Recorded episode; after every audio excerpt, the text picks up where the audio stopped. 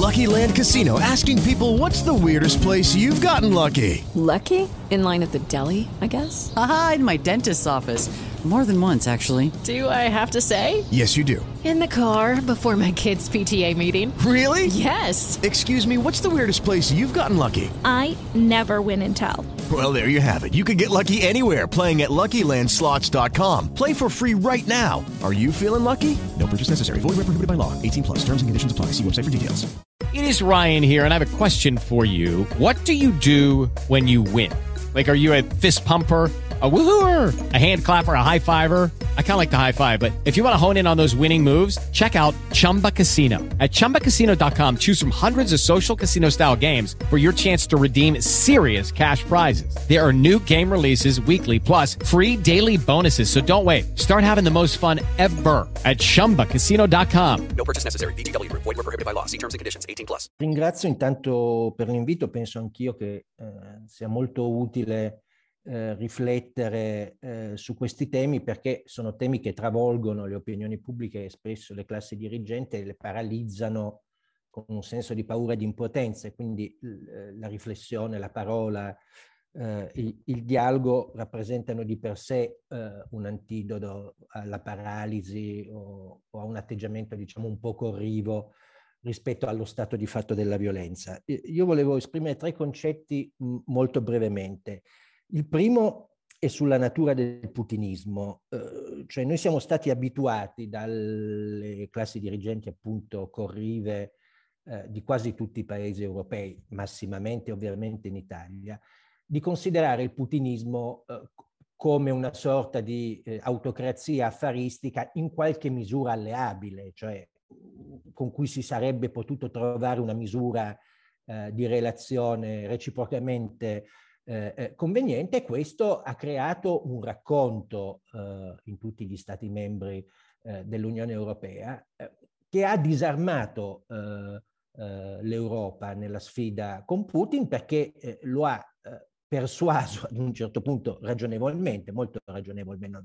Putin ha fatto una scelta, diciamo, irrazionale dal punto di vista strategico, ma molto razionale nei termini eh, del suo gioco, che ormai eh, l'Europa era piegata e che quindi si poteva invadere militarmente l'Ucraina perché si era già sconfitta politicamente l'Europa. E dove la si era sconfitta? Proprio sull'idea eh, eh, eh, di, di, quello che il putinismo rappresenta, cioè si è convinta l'Europa che Putin sia una sorta di autocrate petrolifero come un emiro arabo, mentre Putin è tutt'altro. Putin si sente il vendicatore eh, del fallimento russo e del disastro sovietico.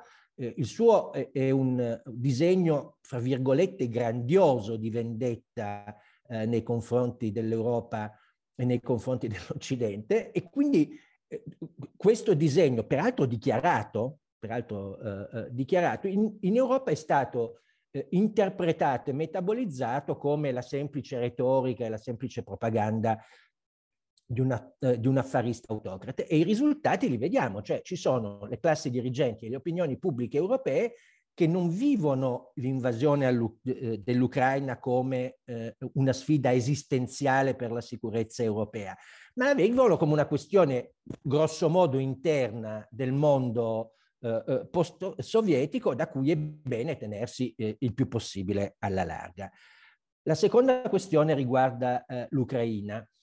Anche qui eh, eh, Putin ha vinto prima di combattere la partita perché è riuscito a raccontare all'Europa, e, e, e questo è il paradosso più, più tragico e anche più vergognoso dell'Europa, che la partita con l'Ucraina eh, era una partita, diciamo, interna alla storia russa, mentre la partita con l'Ucraina è chiaramente una partita strategica contro l'Europa, perché l'Ucraina salta eh, nelle sue relazioni con la Russia eh, nel 2014, quando fa la scelta europea, cioè quando sceglie di sganciarsi da un sistema di relazioni anche economiche con la Russia e di eh, cercare forme di cooperazione eh, nei confronti dell'Unione Europea che la porteranno a eh, richiedere l'apertura dei negoziati di adesione formale dell'Ucraina all'Unione Europea.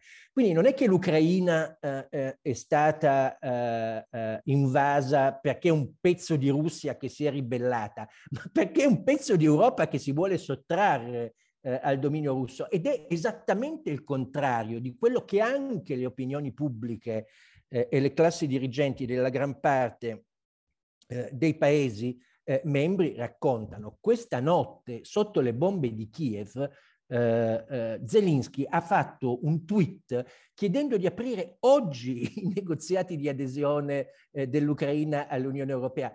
Eh, e in questo rispondo in parte alla domanda di, eh, di Roberto Bolzani. Io non sono un esperto di Ucraina, meno che mai mi occupo di aspetti, diciamo, di psicologia politica. Eh, però è vero che ci sono delle fasi della storia in cui eh, gli uomini fanno la storia, e ci sono delle fasi della storia in cui è la storia fare gli uomini. Ed è chiaro che questa è una di quelle circostanze in cui un personaggio che diciamo non godeva di, di buonissima stampa in Occidente, anche diciamo al nostro, eh, al nostro interno, e che sembrava una sorta di, eh, di grillo eh, eh ucraino, si sta dimostrando un presidente eh, non solo coraggiosissimo, ma anche abilissimo a gestire in questa fase soprattutto il disimpegno dei paesi europei. La terza e ultima cosa che volevo dire è, è nella relazione tossica fra nazionalismo e pacifismo. Le, le reazioni, eh, eh, fra virgolette, pacifiste sono esemplari in Italia. Da una parte guardiamo Salvini, dall'altra parte i comunicati dell'AMPI, che sono esattamente la stessa cosa, semplicemente viste allo specchio e rovesciate. Eh, raccontano che sostanzialmente questa guerra qui è, è, è, una guerra che è il prodotto di una provocazione atlantica, eh, di una provocazione europea, e che quindi eh, questo espansionismo sovranazionale o di un'organizzazione di difesa come la Nato o eh, della costruzione europea eh, è di per sé una minaccia alla pace, perché la pace è solo garantita da un assetto nazionale e da politiche nazionaliste. Dietro il pacifismo per cui non si può eh, eh, morire per Kiev esattamente come non si poteva morire per Danzica, c'è l'idea che tutto ciò che è sovranazionale non esiste politicamente e tutto ciò che esiste e tutto ciò che può contare, rilevare e difendere gli interessi dei cittadini passa da nazioni che ormai, eh, come evidente invece, esercitano una sovranità eh, di cartapesta. E quindi questa è l'ennesima vergogna dell'Europa eh, che eh, anche per bocca eh, dei, eh, diciamo non dei burattini, delle marionette del Cremlino, ma di esponenti autorevoli, accreditati della classe eh, dirigente europea riconduce eh, questa guerra non alla forza attrattiva che il sistema della libertà, della democrazia dello Stato di diritto esercita su popoli eh, eh perseguitati, ma su un imperialismo sovranazionale, eh, sia esso europeo sia eh, quello nato, che mette in pericolo l'ordine e la pace del mondo perché la pace del mondo è fatta da stati nazionali che poi evidentemente finiscono per farsi le guerre.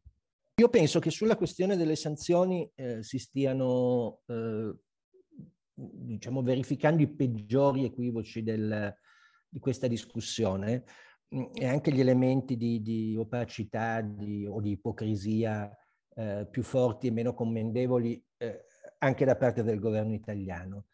Eh, mettiamolo in questi termini. Intanto do dei consigli di lettura. Invito tutti quanti eh, a leggere oggi un bell'articolo di David Carretta, che è il corrispondente di Radio Radicale da Bruxelles, che sul foglio fa i conti e spiega come questa narrazione sul fatto che l'Italia sarebbe il paese che patisce di più eh, le sanzioni decise in sede europea eh, è una balla, peraltro una balla che prosegue ininterrottamente dal 2014 dove avevamo regioni italiane, ad esempio il Veneto, che eh, decidevano di riconoscere unilateralmente la Crimea eh, russa, lamentando ehm, danni incredibili sulle mancate esportazioni, poi stiamo parlando di un paese, la Russia, eh, dove va poco più dell'1% delle esportazioni italiane, quindi eh, stiamo diciamo dentro il paradigma della menzogna, eh, è sempre il paradigma della violenza, il paradigma della menzogna, eh, come proprio la storia sovietica dimostra, eh, sono, sono accoppiate in questi giorni non si capisce chi si sta apparentemente, chi si sta opponendo eh, alle sanzioni più significative a partire da quella che viene definita nucleare, cioè eh, dal, dall'esclusione della Russia dal sistema dei pagamenti internazionali SWIFT. Eh, l'ex presidente del Consiglio europeo Donald Tusk eh, ha detto in modo molto esplicito ieri in un tweet eh, che sono tre i paesi che si stanno opponendo eh, alle sanzioni più forti ed efficaci nei confronti di Mosca e uno dei tre paesi eh, è l'Italia, l'altro la Germania, eh, l'altro ovviamente è l'Ungheria. Mm, dopo il tweet di Tusk si sono scatenate eh, dichiarazioni di disponibilità sia da parte tedesca sia da parte italiana. Il ministro degli esteri tedesco e poi il ministro degli esteri italiano ha dichiarato, hanno dichiarato che non c'è nessuna opposizione pregiudiziale eh, all'adozione di una misura di questo tipo, sta di fatto che una misura di questo tipo eh, eh non è stata eh, adottata e, e questo veto non dichiarato continua a funzionare evidentemente come un veto esplicito. Si può anche ipotizzare astrattamente che sia qualcun altro a porre questo veto, gli indiziati eh, eh più ragionevolmente indicabili eh, rimangono, anche per le cose dette da Tusk, Germania, Italia ed Ungheria. Però sulla questione delle sanzioni eh, si, si, ritorna eh, al, al problema principale, cioè capire che guerra ci coinvolge.